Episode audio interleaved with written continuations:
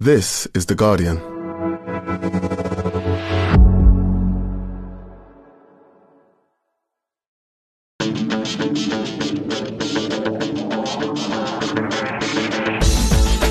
Hello and welcome to the Guardian Football Weekly. Wales heartbreak, England tedium, but we'll start with Everton deducted 10 points for breaching the rules. A fair punishment, or the Premier League trying to look tough as the regulator looms on the horizon. Everton aren't happy. There were mitigating circumstances and they were compliant. What does that mean for other clubs currently in the dock, or at least near the dock? On the pitch, Elis James has sent us a mini podcast after Rob Page's men didn't turn up in Armenia. Then, if you've just about managed to forget every last second of England 2 Malta nil, we'll remind you about it. France score 14, brackets 14. Scotland draw in an entertaining game that didn't matter too much, and Kai Havertz plays left back. All that, plus a new Football Weekly baby, your questions. And that's today's Guardian Football Weekly.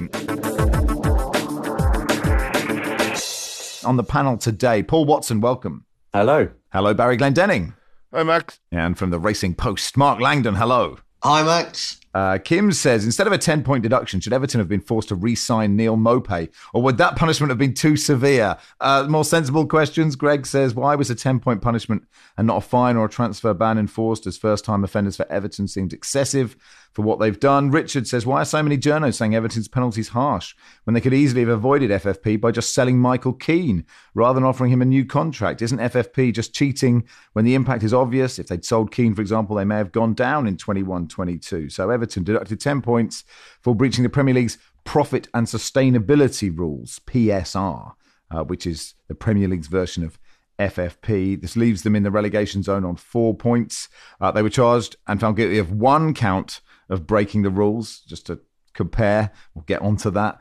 So the rules require teams not to lose more than 105 million over three years, uh, with non-football costs excluded from the calculation. The commission found Everton overreached their allowed losses by 19.5 million and concluded this was a serious breach that requires a significant penalty. Um, Everton uh, released a statement saying they're both shocked and disappointed by the ruling of the Premier League's commission. They will appeal. Thoughts, Barry? Well, I think the Premier League were pushing for a 12 point deduction. Uh, Everton got a 10 point deduction, and there seems to be a school of thought that suggests this will go down on appeal. It won't be quashed, but it may go down to six. I don't think it's unnecessarily harsh. A lot, I think a lot of Everton fans seem to think they're being picked on, but the fact of the matter is they did break the rules. A lot of it is down to interest payments they were paying for their new stadium at on the docks there in Merseyside, and they, by all accounts, cooperated fully with the investigation, but were found to have experts in who were making the figures look less bad than they actually were, and they've cited extenuating circumstances in that the the Russian invasion of Ukraine affected them because Russian company USM had exclusive naming rights for this as yet unbuilt stadium worth 200 million pounds and that because of the sanctions imposed on Russia that evaporated overnight. They cited the covid pandemic as an extenuating circumstance but i'm not sure that washes because everyone was affected by the covid pandemic all football clubs. And then there was the case of a player who through no fault of the club's own couldn't play for a season and had no sell on value, and they had to let his contract run down before he was let go. So the punishment it's harsh and it may be the Premier League setting a precedent, but this was reached as the Premier League have made abundantly clear by an independent tribunal. And uh, yeah, everyone's now waiting to see what will other, happen other clubs whose uh, finances are being inspected. Mm. Um, in in pure footballing terms, Paul feels like quite a good season for a points deduction.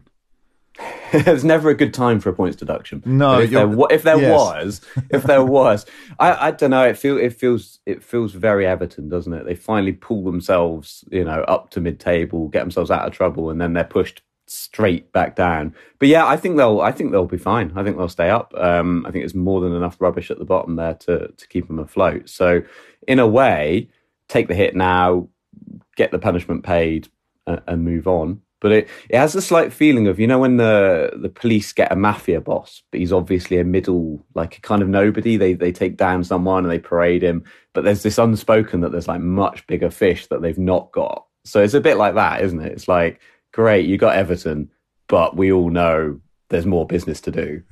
yeah, I mean, you can imagine Sean Dyche getting a real you know, that I was chatting to Sam Avery, the comedian and an Everton fan, on the radio the other day, and he was like, "God, I want the next game to be like now because the atmosphere will be it will be febrile. It'll be quite amazing." Goodison, I think they've got Man United at home in their next game. I think it's Super Sunday, and it will be like it will be rocking. That you know, I mean, until obviously Everton concede after ten minutes, and then it'll, they'll all start booing again. But like that will be quite amazing. Do you think, Mark? There's any strength? Everton fans saying, "Look, you know." six clubs tried to leave this league a couple of years ago and they didn't get any punishment. Like, is there any merit in in that argument or not really? I mean, it's quite a, it's quite a different kind of case or, or mm. cases in that regard. And you know, who's I mean, I, I, don't think we quite knew kind of what that actually meant. They might actually have stayed in the league but played a reserve team or youth team or whatever in, in Premier League, which, um, you know, I, I think the Super League uh, sort of breakaway six could have been sort of punished harsher, but, um, you know, we, we often say like, what about tree, don't we, on, on this pod? And I think we, you know, if you just look at the Everton case in isolation, I think it's very difficult to know where the right point penalty is. I do think that, um, like fines don't actually wash and, um, if you kind of, we're looking at it from Everton's point of view here, but if you were to change it around and look at one of those teams that went down instead of Everton, maybe they, you know, because they stayed in the rules, they didn't have one player that, that could have made, um, the difference for them. And look, I, I think it's really harsh on, on Everton supporters because, um, and we've said this before about other owners, you, you very rarely you get the opportunity to, to kind of, you know, pick your owners and, and they, they very much pick the club. And actually it was their fans that were raising the point of how bad the owners were probably long before anybody else, um, was. And, um, now they're arguing sort of a, a different case. So I do feel sorry for the supporters, but I don't think that this is completely kind of, um, you know, the, the, first time. I mean, you only got to look at the EFL to see, you know, there are a lot of teams that have suffered point deductions that have taken them, you know, down the leagues and, and, and their clubs are in, in crisis. There are other leagues in Europe where teams have had point deductions for various things. We've seen teams kicked out of Europe for not meeting UEFA sort of financial fair play. So I don't think it, you know, this is completely on its own, albeit it's the first time, um, you know, in, in, in terms of Premier League. I remember um, as a Spurs fan, I remember when they got the 12 point deduction and kicked out of the FA Cup back in the, the mid 90s. It was absolutely devastating. More at the FA Cup than the, the points at the time. It shows kind of how um, feelings towards that competition have, have maybe changed. But, um, and I, I, was very angry. Um, I think it was the Premier League or the FA at, at, the time. So I do get Everton's anger, but just looking at it, um, you know, with, without um, any passion towards it, some of the arguments seemed um, flimsy. I think from from Everton's point of view. I suppose one thing Everton fans could point to with some justification is the fact that Portsmouth went into administration years ago and they only got a nine point deduction, you know, and them going into administration affected a lot of people. Obviously, you know, loads of people lost their jobs at the club and whatnot. So yeah, I, I reckon this this appeal. It won't be overturned, I'd, imagine, but it may the number of points may be reduced. Hmm. Um, there's going to be an impact on the takeover. There are built-in clauses relating to the purchase of a club. It means the price of the sale will drop if the charges are upheld, which they, they have been. The takeover by seven seven seven partners. That's a that's a different podcast or a different Josimara article if you want to learn about seven seven seven. I, I think if the the takeover by 777 might be affected. that could be a good benefit mm. for Everton. Possible, yes. Uh, and of course, those three relegated clubs are looking into trying to get compensation as well, aren't they, from Everton? Feels like a lot. At some point, I guess you have to let things go, don't you? That's sort of how I feel. I, I think, I don't know. I'm not one of those clubs who were relegated, right? Um, uh, another bit of Everton's statement said the club will also monitor with great interest the decision made in any other cases concerning the Premier League's profit and sustainability rules. Fraser said, "Should Lord Pannick be starting to panic now?" I can see, imagine him sat in a hyperbaric chamber in a dark room in his mansion, ready to leap into action any day. Cometh the hour, cometh the panic. Yes, Paul. Um, Man City have been charged with more than hundred alleged breaches of the rules uh, are yet to have a verdict amid legal wrangling on both sides. City have denied wrongdoing. Chelsea are under investigation for alleged breaches relating to the era of Roman Abramovich's ownership. There's lots of idle speculation, Paul. Are these the same? Are they different? Do you know? I'll be honest, I don't know. I, I have look. I'm I'm totally neutral. Uh, I've made it very clear. I'm Bristol City fan. I have no problem with Man City. Um, personally, I don't have a bias in this, but I do think as a as a neutral, I would love to see them relegated to step 22, as I think is is basically what clearly has to happen. Um, but mostly just so I can coach them. That, that's yes. that's my uh, that's my ambition. Bring them back. In fact, it'd be the ultimate sort of football manager save, wouldn't it? Yeah. Bring back Man City from step twenty two all the way back up to glory. So if uh, if of course they are found guilty of any of these charges, yes. If um, and in fact, I'm listening out in case there are lawyers at my door already. So yeah. uh, just for yeah. saying that, yeah. I, I mean, actually, Mark, are there direct comparisons to be made with these cases, or or not? I think until we've seen sort of the full evidence and, and report, it's very it's difficult to know, isn't it? Really, I think a lot of the a lot a lot of cities, I think, is slightly different. There's 115 charges to go through, um, so you know th- there's been a, a, push in more recent times to speed up the, the process, and that was something that the Premier League teams all agreed to, in, including Everton. So, yeah, I mean, if, if City are found guilty, then they should have the, the book thrown at them. And as has been pointed out previously, you know, if they were to be relegated, for instance, the EFL, um, there's no obligation for them to take them into their league. So, as Paul's saying, you know, it might be. Uh, a, a relegation might mean um, sort of national league or or below, but I think it, it's difficult to compare the two until we've sort of seen all of the evidence, which we haven't seen um, in terms of you know in, in City's case. So I, I certainly haven't gone through the 115. I don't know if you have, Max. well, I think City are being charged. Some of the offences they're being charged with relate to outright deceit and dishonesty, which makes it different to the Everton case. And they've also been charged with obfuscation, non cooperation with the investigation, whatnot. So if they are found guilty, one suspects their punishment would be a lot greater, a lot more severe than a 10 point deduction. We shall see. Um, probably in about 25 years' time. Uh, yeah. That, that, that'll do for part one. Part two, we'll go on the pitch if that's okay with everyone.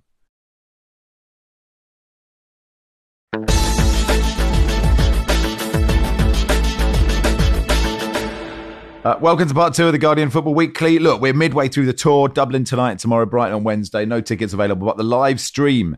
Uh, we'd love you to come uh, anywhere on earth. Um, you know, Paul and Mark were both in Bristol. I'm sure they can vouch for that. It would be. I mean, they didn't pay. It's but it's money well spent. But like, to be clear, they didn't.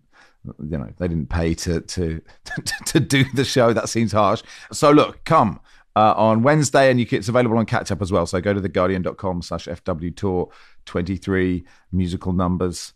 Um, Barry's holiday slideshow, amongst other things uh, that you will see if you do that. Uh, James says, Does time seem to slow down during an international break, or is it just me? I sort of think it's. I was thinking about this the other day. So just about getting fit. You can't just be fit. That's the tournament. Is being fit. You actually have to run and do exercise, and that's what international breaks are. Uh, let's start with uh, Wales's draw in Armenia. Reese says, Is Elis okay? It's been a shit few days. I'm still deluding myself into thinking we'll qualify on Tuesday. Croatia must be tired by now. Elis has sent us basically a podcast, and here it is. Sunday night. It's about 25 to 1 in the morning. I've just had three bowls of crunchy nut cornflakes and a bottle of Staropramen, and Max, I'm at a low ebb. That was a negative. And right now, I need two positives, Max. We're uh, Armenia 1, Wales 1. To fill the listeners in, especially the non Welsh listeners, had we beaten Armenia on Saturday afternoon, uh, that would have left it open then for us to qualify outright by beating Turkey on Tuesday night. It is out of our hands now. We need Armenia to take points off Croatia um, away. Uh, that game is in Croatia, and for us to beat Turkey in Cardiff to qualify automatically. If that doesn't happen, um, which I think is pretty unlikely, it's the playoffs for us. The playoffs fill me with dread because obviously we've lost our, you know, generational, once in a lifetime uh, match winner in Gareth Bale. Uh, let's talk about the game. Uh, it ended one all. Uh, Armenia could still qualify um, automatically if they'd won. So, you're in a similar position to us, which meant that it was like a sort of basketball match. They scored after five minutes, which meant that our game plan was thrown out the window. In defence of Rob Page, and Rob Page obviously divides opinion. And yes, of course, the World Cup was a shambles. And yes, of course, there have there have been times I think when he's been tactically naive, but we were genuinely brilliant against Croatia um, in Cardiff in October, and I suppose uh, whether you think that he um, worked out a first eleven that seemed to work or stumbled upon it, I suppose is how charitable you feel towards Rob Page.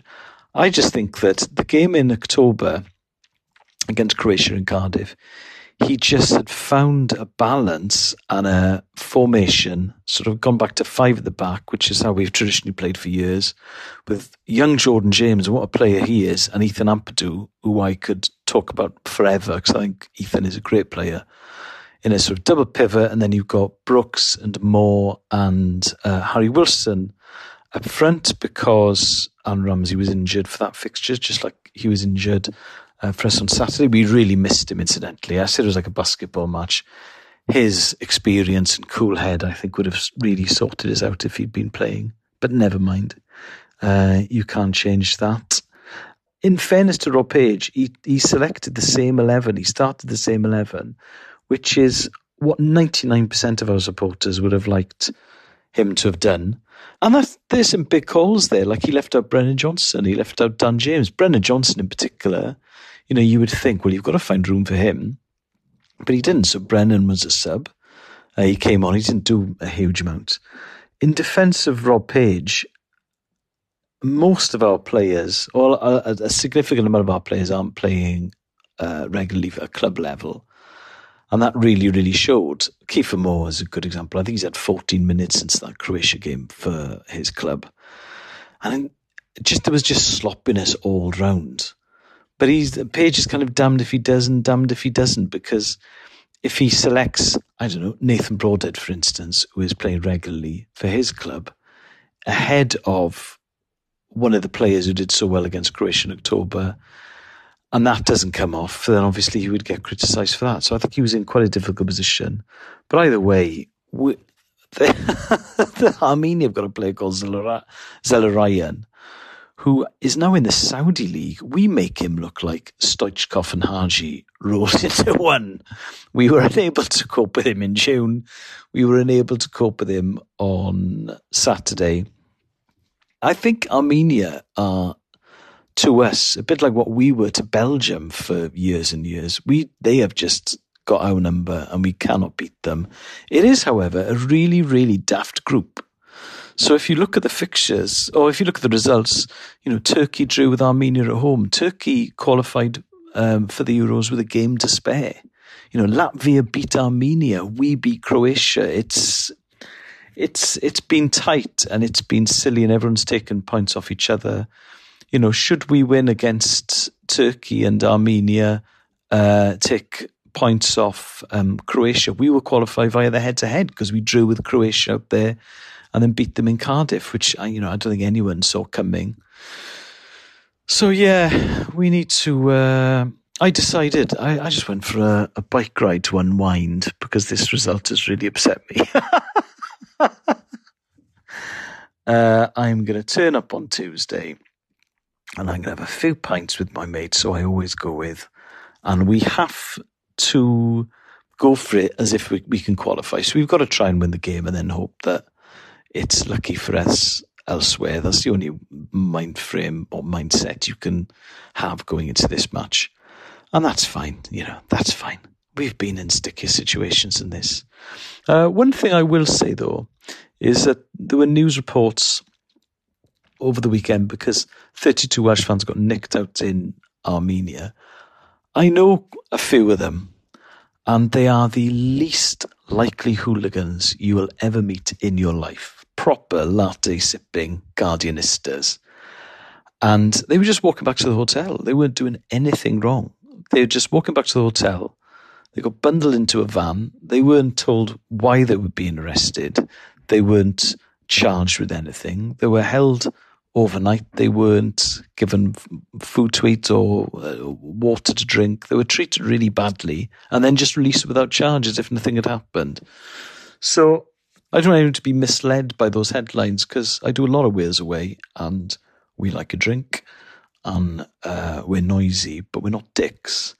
And I think that the people who got nicked were just in the wrong place in the wrong time. And I, um, you know, I don't know all 32, but I know, I know quite a few. And they are the least likely hooligans you can imagine. So uh, that was a real shame. And, but anyway, we move on. Uh, we move on to Tuesday. Fingers crossed we can get a win in Cardiff. There seems to be such disparity between our performances at home and away.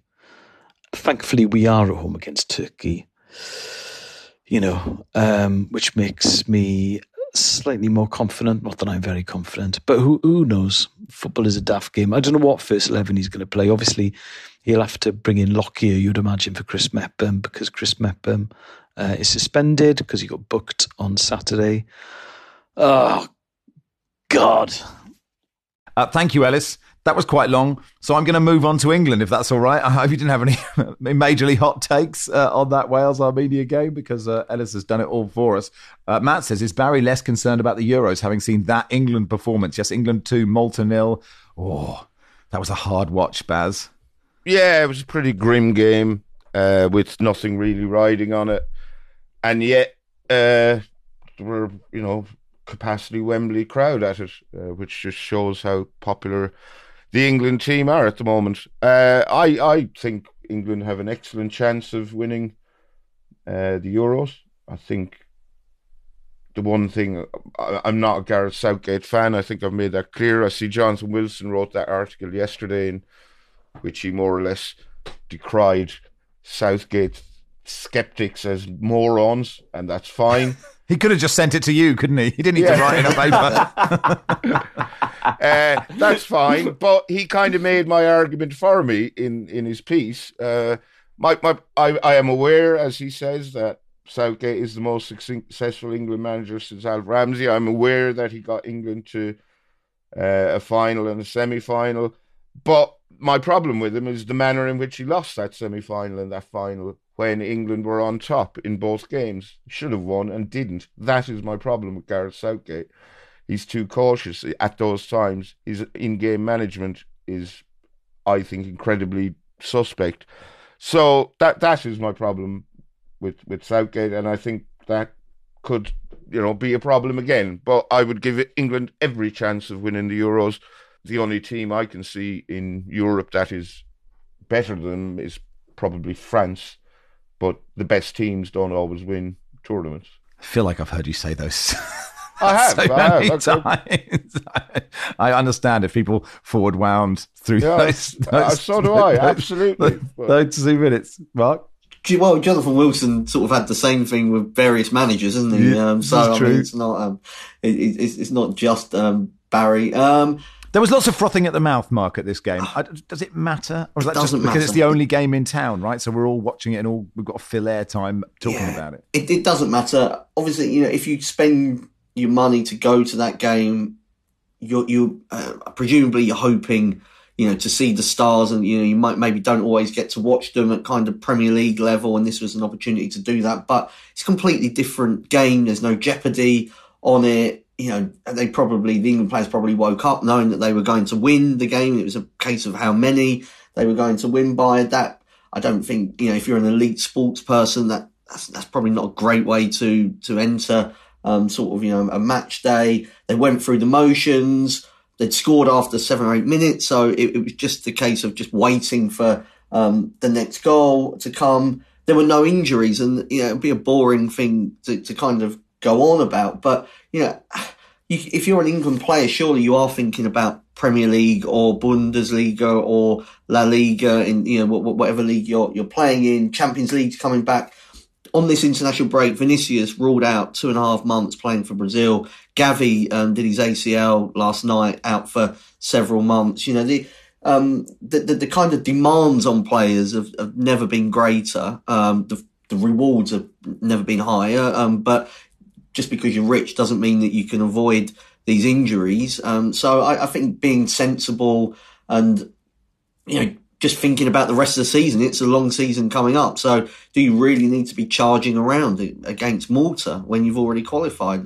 Of course you don't. Um, you know, I, I, I understand completely why he, uh, Gareth Southgate had a look at Tomori at left back rather than say bring in, um, a younger player and, and stuck him there because in a sort of tournament situation, maybe, um, you know, Tomori's in the squad and you know, you, are not going to take sort of four or five left backs. So if, if the two left backs get injured, there's something, you know, Trippier gets suspended or whatever, you need to just be able to see if, if somebody else can, can do a job there. And it was just a time to, to see a couple of different things. Um, Dion Dublin made me laugh in, in commentary when uh, Harry Maguire played a, a pass out of the back that was intercepted and he was saying, "You've got to show more respect to, to Malta. You, you, know, you can't just play those risky passes. And later on in the half, he's clearly completely frustrated with what England has served up and said, you know, no disrespect to Malta, but we've got to be beating these by more. Which one is it, Dion? You know, are we showing no respect or are we not? But look, uh, this happens sort of during England's qualifying campaigns. And I think overall, you know, the, the qualifying was done when England won in Italy. Um, you know, was that on the first match day?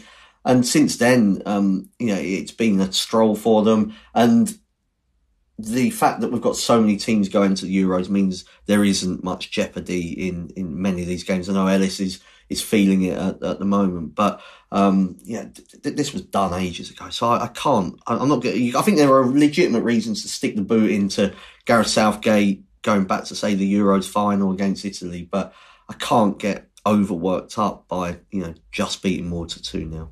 Uh, Paul Harry Kane was booked for diving. I mean, it seems harsh. He's not. He's not that kind of player, is he? no, no, I, I, couldn't believe it either. I mean, it, yeah, it, that is a little bit um, embarrassing, isn't it, against Malta? I, I think the thing that the thing that I wanted to flag up about Malta is I think people do have a slightly unrealistic expectation of how bad Malta are. So um, there's obviously a spectrum of teams across Europe, and Malta are very much in the lower end, but they're not a team you beat 8 0, 9 0. You know, they're a team, the, the, the, general sort of possibility is you can beat them 2 0, you can beat them 4 0. If you have a really good day, you might beat them 5 0. But I think realistically, 2 0 was fine. And I think people are still looking at them as if, you know, this isn't, this is a pretty organised team, Italian boss. Um, Marcolini's got them set up pretty well. Like 2 0 was, was pretty much the lower end of expectation. But honestly, you know, if you don't if you don't want to watch these games, then by all means don't watch them. But they're not going to be goal fests. Not this one. Hmm. Um, I mean, Harry Kane probably was fouled. I thought it was strange that VAR overturned it, but perhaps you know he's probably got away with the odd dive in his career. I think it's fair to say. England are in North Macedonia tonight. Thank God we're on stage in Dublin and we we don't have to watch it. We found something else to do. Kieran says, if this is the end of Stephen Kenny's reign as Republic of Ireland manager as expected, how would Baz sum it up? and who would be his ideal successor? They lost at 1 0 in the Netherlands. Wout Weghorst with the goal. Um, yeah, and it was Wout Weghorst running onto a through ball and finishing, spanking the ball into the top corner near post. Not not the a goal you see Wout Weghorst score very often. I expect this is the end of the Stephen Kenny regime, and it's been an absolute disaster. Ireland, well, you know, they were in a really tough group. France, Netherlands, Greece. They lost all six games they played against them. Stephen Kenny keeps saying they're really close and these games are decided by, you know, little margins. But, you know, if you're losing six, the six games against the, the teams you're trying to qualify against, um, that you know, that's just not good enough. He has brought through a lot of young players. That's the only thing, but they're not playing particularly well. And very, I'd be astonished if his contract is renewed. And I have no idea who they will get in next. Lee Carsley is one name that's been bandied about. He's manager of England under 21s. So if he gets the job, it'll be interesting to see how he gets on. But um, you don't want Big Mick or Roy Keane or Mick and Roy together. Uh, well, I know Martin O'Neill. I think is quite bitter about the manner in which he he uh, his time in charge. So maybe he deserves another chance. But yeah, it's really disappointing. I wasn't expecting to qualify, but just to I, I thought we'd go out with not not a bang, but certainly not a whimper like we have done.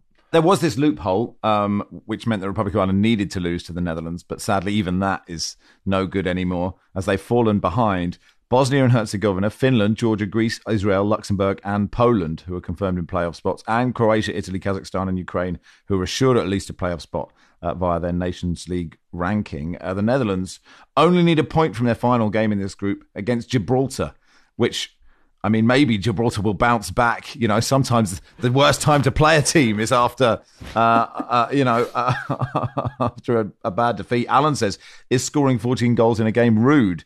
To be honest, I started to get offended after 11, and I'm not from Gibraltar. And Capanosti says, isn't it fun to see a minnow get a proper old school shellacking? Yes, France was 7 0 up at half time. And 7 0 at half time is never 14 0 at full time. So hats off to France, uh, I say. Uh, where do you stand, Paul, as the uh, as the minnow representative? I've got to admit, I, I did quite enjoy it. I feel quite sorry for Gibraltar. Um, this is where this is where it sounds a bit funny to say it, but Gibraltar are just not picking a lot of their best players. So it's actually the coach has got to go. I think there's a lot of pressure on Julio Ribas there. The FA generally is not running things well.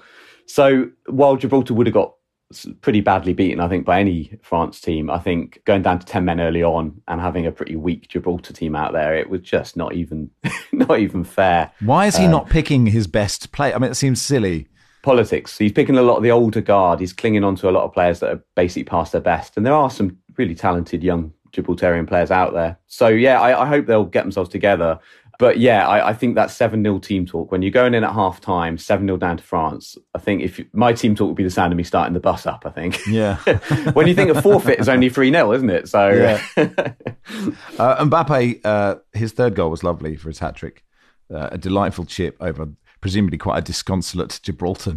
be my my feelings about this. Uh, 300 career goals from Mbappe. Uh, Olivier Giroud got a couple. Warren Zaire Emery is 20 years younger than Giroud. He actually got injured, didn't he? Which is a shame, uh, but because he became he became the youngest player to debut for France in over 100 years at 17 years, 8 months, and 10 days. Um, uh, so well done to him. Uh, Scotland drew 2 2 in Georgia on Thursday night, followed up with the 3 0 draw in, um, at home to Norway. They equalised twice, took the leads with Stuart Armstrong goal. Mohamed Elyounoussi equalised late on for Norway, uh, who don't qualify. So no Ødegaard, no Haaland at the Euros. I mean, it mattered a tiny bit, Mark, didn't it, in terms of what pot they go into? But, you know, they still got T-shirts and saying we're off to Germany. And it's been a, a brilliant campaign for them. Yeah, um, so that was probably the only, um, I suppose, disappointing aspect of the campaign. They could have finished in, in pot two, but um, not to be. So pot three um, for Scotland. But um, it's been a fantastic sort of group stage um, for them. Um, know, it wasn't, and then we were speaking earlier there about Ireland, and you know they had a tough draw. I don't think this was a particularly pleasant one um, for for Scotland. Georgia probably a dangerous side, sort of in, in terms of kind of below um, sort of Scotland in, in the seedings. Norway, as you mentioned, there have got some um, top players, maybe not put it all together, and then Spain. Um, you know, one of the best teams in Europe. So for Scotland to have, have done it so well um, in such style um, as well uh, is testament to the work that Steve Clarke has has done um, in these games. Obviously, it didn't matter, and so I think they did sort of relax um, somewhat, and um, you know that that maybe played out in terms of the the final scores. But you know, a lot of jokes about sort of Scotland not being able to to qualify um, in in terms of once they get to a major finals. Uh, I think you know obviously draw depending, but they've they've got a really good chance I think of, of making the knock, knockout stages when you look at kind of those pot two teams around Europe and um, yeah, good luck to them. I think that Steve Clarke has done what Stephen Kenny's been unable to do. Now he has got better players for sure, but there is a, a spirit there that kind of I think is what you need at international level. You need to um, you know be able to get your best players to want to turn up um, regularly. Um, you know that feels like half the battle. Um, and you, you, look at somebody like John McGinn now, who is turning in sort of excellent performances, Premier League and internationally. And yeah, I, I just really like the way that Scotland are playing football. They, they've had their sort of downs, I suppose, in terms of the international friendlies. They were beaten by England, weren't they? And also France, which maybe shows their limitations. But um, just look at their squad list. Manager's good. Um, yeah, I'm um, sort of encouraged about sort of what they might be able to do in Germany. I don't think they're just turning up, you know, to have a drink, three games, and go home. I think I think there's more to Scotland than that dark horses, perhaps. Uh, all right, that'll do for uh, part two. Part three, we'll rattle through the rest of the Euro qualifying groups and do any other business.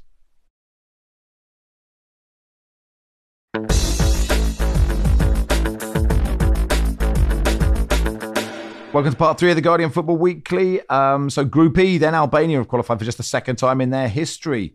Uh, they drew with Moldova on Friday. Czech Republic drew at Poland. Uh, so means Poland miss out on automatic qualification. Um, Albania, Paul, dark horses. Well, yeah, it's actually a really interesting story around Albania. So their their manager Sylvinho has done a brilliant job. There's this beautiful footage of him running the length of the sideline, like quite aggressively high fiving fans. Like some of those high fives, I thought if they're not stopped, this is a broken nose. Like he's going mental.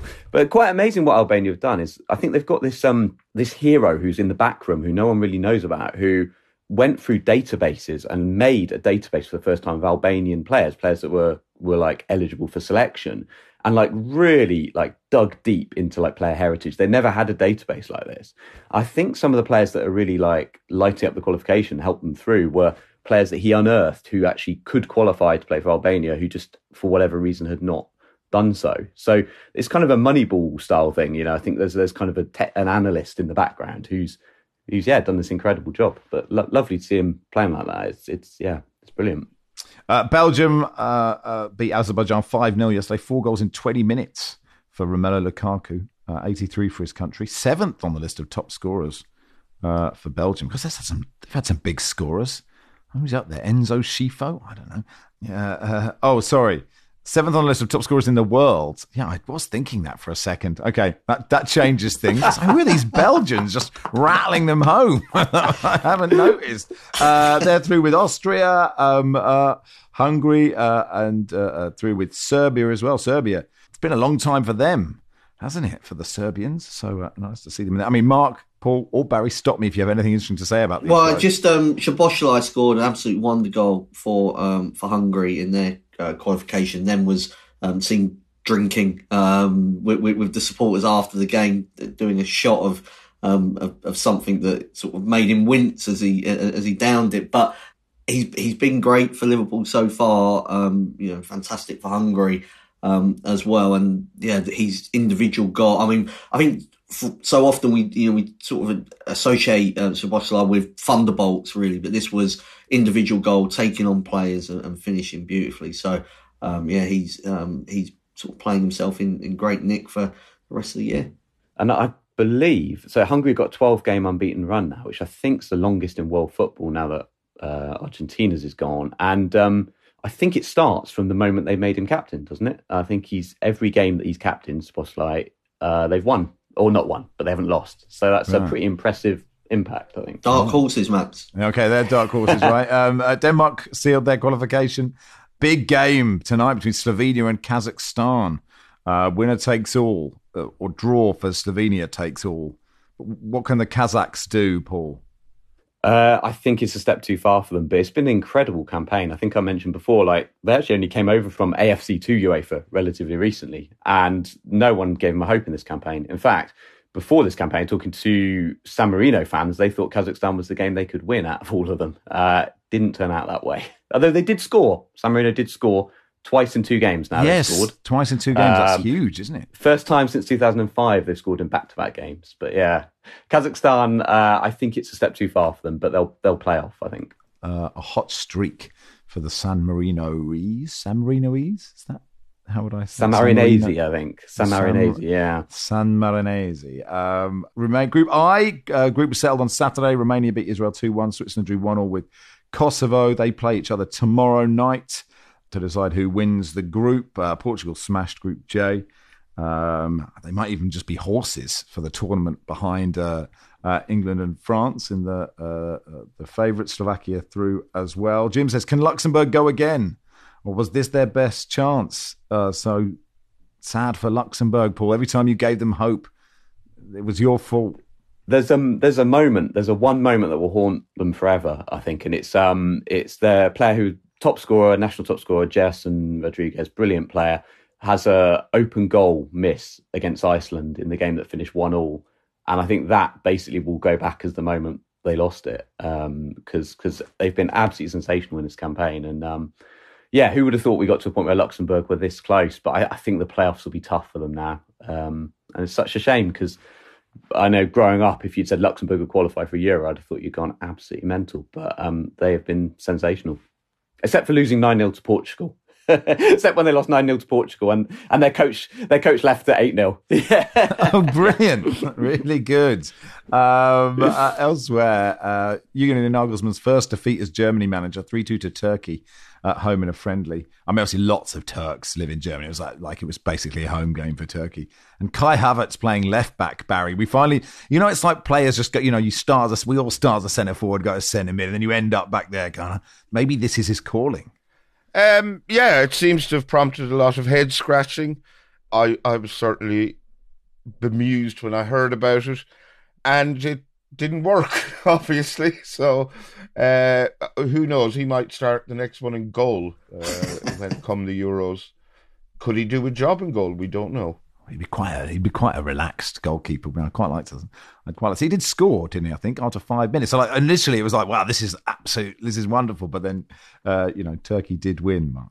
Yeah, they, they did. I mean, uh, Nagelsmann said afterwards that Havertz was one of Germany's best players, um, and that this is not just a one-game experiment. He thinks he, he can do it. I would love to see him displace Manuel Neuer in goal. I'm sure Neuer would be really chilled out about that. I mean, he, he, feels like that sort of character. Um, yeah, I mean, it's a time for experimentation um, for for Germany. I know Lothar Matthäus, who is kind of the renter quote in in Germany. You know, Harry Redknapp gets the call kind of every two minutes in in England. It's always Lothar Matthäus. He wasn't happy with with how um, sort of Havertz displaced Raum, the, usual um, left back, and felt it was sort of disrespectful. But I think if you're Nagelsmann, you haven't got that many games now until the Euros. You need to um, try um, some things, but uh, the the problem for Germany is the same one that Bayern Munich have got in that they just haven't got that defensive midfielder, um, so they're conceding too many goals. And Joshua Kimmich um, insists that he can play as that defensive midfielder, but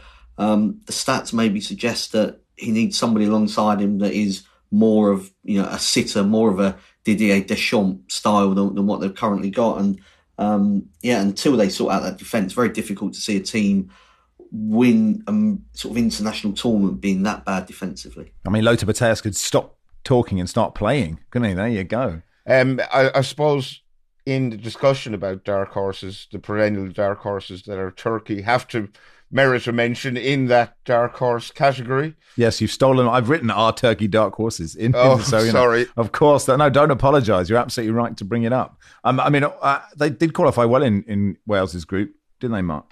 They did, yeah. Um, and you know, obviously Croatia have had not a vintage campaign, and uh, it might turn out to not have been the, the strongest of groups. But certainly, I, I think Turkey are. Um, I, I don't want to big them up too much. I think I was one of those that fell for them um, in in the last Euro, so I'll try to be calm ab- about their chances. But I think ultimately, um, despite the fact we've spent nearly an hour discussing them, the qualifying really doesn't matter. Once you get there, it's a completely different um, tournament. You play against teams of a different level um, to what you're playing in sort of the, these round robin stage usually. And um, you know we've seen before Turkey not be good enough, not be able to handle that environment. So uh, you know until they do that, I think it's, it's difficult to put too much trust in them. Um, outside of Europe, Australia are due to play Palestine tomorrow uh, in a World Cup qualifier in Kuwait. Uh, they drew nil nil with Lebanon on Thursday. The Socceroos will donate to humanitarian efforts in Gaza. The game was only moved last week um, to a new venue due to safety concerns. It was going to be played in Ramallah in the West Bank. The last time Palestine played at home was against Saudi Arabia in 2019. Uh, the pledge from the Socceroos was confirmed by The Guardian on Friday.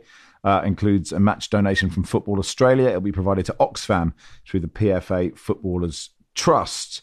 Um, Horatio says, I'm writing to ask that you please speak about how Messi and De Paul both grabbed Napoli's Olivera by the throat in the World Cup qualifier after De Paul instigated a fight with Uruguay. Messi threw an elbow at Olivera. I'm admittedly biased as a Uruguayan, but have always been a Messi fan. But not one journalist has criticised this. If Suarez did it, he would have been banned for life by FIFA. Instead, they dismiss it because it's a different player. Ugarte gestured to De Paul uh, that he was um, pleasuring Messi, I will say. De Paul also injured Maxi Araujo and was awarded a foul in his favour, like a, in a rugby-like tackle. The ref was visibly aggressive towards Uruguay from the start of the match. Disgrace that two players are allowed to choke a guy. Argentina showed how poor losers they really are. I mean, Uruguay won 2-0. Um, I don't know if anyone is completely across uh, what happened, Mark. I mean, I, well, I just, I mean, this is what you want. This is what everybody wants from South American qualifying. You, you, you know, it's very difficult now the way that the tournament's been extended for teams not to um, qualify. Um, it used to be the most competitive sort of section going. Now, um, so many spaces that um, you know, it'd be difficult not to reach the next World Cup. So um, you want to see kind of proper South American action, I suppose, and this was was definitely that. Um, beautifully described there what happened with the Ugarte, um, and I think that did in some way instigate what followed. So um, the, the good news for Uruguay is that Bielsa seems to be working his magic on, on that team, um, and um, that can only be good. I, I think uh, you know for for the World Cup um, with with Uruguay there. Uh, nice to see Luis Diaz's father celebrating the stands when Luis, Diaz scored uh, in Colombia's 2 0 win over Brazil uh, in the World Cup qualifier on Friday. There was news that Liverpool had flown Luis Diaz uh, to the UK for Christmas. I was thinking, guys, it's only mid November, guys. I mean, that is a long you know, you want your parents there for Christmas, but you know, let's let's get them there. You know, December. That that just week lead up to Christmas seems seems the right time for that. You've mentioned Vinicius Junior's injured uh, injury as well, set to be out for about uh, ten weeks. Uh, Paul, you wanted to mention English managers in Asian World Cup qualifying matches. Yeah, well, I wanted to give a, a, special mention to Ashley Westwood, who has taken on possibly the most daunting job in the history of football. So he, um, you might remember Ashley Westwood. He was uh, Sheffield Wednesday for a while, and he played for almost everyone. He's become a very decent coach, coached in India. He took on the Afghanistan men's national job about eight days before their game against Qatar. Flew into Kabul, handshakes. Um, and I don't know whether he was aware that 19 of their senior players had gone on strike, led by the captain, against the federation. So 19 of their players are refusing to play because they believe the federation president is corrupt. So he's come into a team with no players eight days before they played Qatar uh, and had to pick an entirely new domestic squad pretty much. And it went about as well as you can imagine. They lost 8 1 to Qatar, and it could have been quite a few more. But um, I sort of thought he deserves a mention for taking that job on. Afghanistan national job with eight days' notice is um, that that is even by my standards that is that's pretty crazy. Uh, you've ruled yourself out, have you? You've ruled yourself out. yeah, they called me first. Yeah. Also, I had to give a little mention to uh, Stephen Constantine, who actually their his Pakistan side lost four 0 to Saudi Arabia, but it's the first time they've ever actually got this far, Pakistan. Uh, and Constantine's done an amazing job coming in. He's actually, I think, the English manager who's coached the most national teams, but they're all crazy jobs. He's coached Nepal, he's coached Malawi, he's coached Sudan, you name it. He's coached these kind of weird uh, national jobs, and he's actually come in and did a great job. They look very good actually against Saudi Arabia. They they conceded two goals in the 90th, uh, 90 plus minutes, but Pakistan really looking looking very good. Uh, Luke says, check out this rabbit hole I fell down. I don't know, Paul, if you're aware of the Malaysian footballer called Dion Johan Chai Cools. Cools was born in Sarawak to a Belgian father, Hans Cools, and a Malaysian Chinese mother. They relocated to Belgium more than 20 years ago. Uh, he's named uh, by his parents after Johan Cruyff and Dion Dublin. So this is great. Great to get one of the legendary players of the game and a target man. It's a sort of a really that's sort of a nice mix to have. So you could be named. I, I thought you were going to say great to have a player named after one of the legendary figures of the game and Johan Cruyff. Of course, that's what I should have said. You're absolutely right. Uh, let's finish on this email from Ben, who says, On the theme of Football Weekly and medical procedures, I had tickets to your Manchester gig. I was shocked to be woken up on the morning by my wife, who'd gone into early labour. While I couldn't listen to the pod while my wife was giving birth, my mind couldn't help but wonder what the Will Unwin anecdote was, or what John Brewin would have made of our midwife putting on Heart FM when we asked for some music. My amazing wife Susie gave birth to our beautiful daughter Beatrice Anderson, who was born at 4:52 p.m. on the 15th of November, about 500 yards from the Royal Northern College of Music, and a stone's throw from Big Hands, where I hope Barry burned someone else's T-shirt to make up for it. I was hoping for some classic Barry warm wishes. I mean, 10 to five, he could have made it, couldn't he? Yeah, easily. Uh, we didn't end up in big hands this time. Uh, we went. It was a nice pub called Salutation, Hmm. where we hobnobbed with uh, the front man and the bass player from the the Courteeners, who were, well, I think Liam, the singer, is is and songwriter, is a big Football Weekly fan. Yes, hello, Liam. This is mainly for you to say Oh, and welcome to congratulations. yes, Uh, yeah. Sorry, not you name dropping about the Courteeners. I'll be honest. I, I, I actually saw the Courteeners many many years ago in a at a London I think University of London student union gig. Right. Um, so they have gone on to bigger and better things. You're still not welcoming Beatrice. no. uh, this is about Beatrice. Uh, welcome to the world. Have a great time. Uh, and uh, uh, yeah, that'll do for today's pod. Thank you, Paul. Thank you. Thanks. Thanks, Baz. Thank you. Cheers, Mark. Thank you, Max. Uh, we'll see you in Dublin tonight. Football Weekly is produced by Silas Gray. Our executive producer is Danielle Stevens.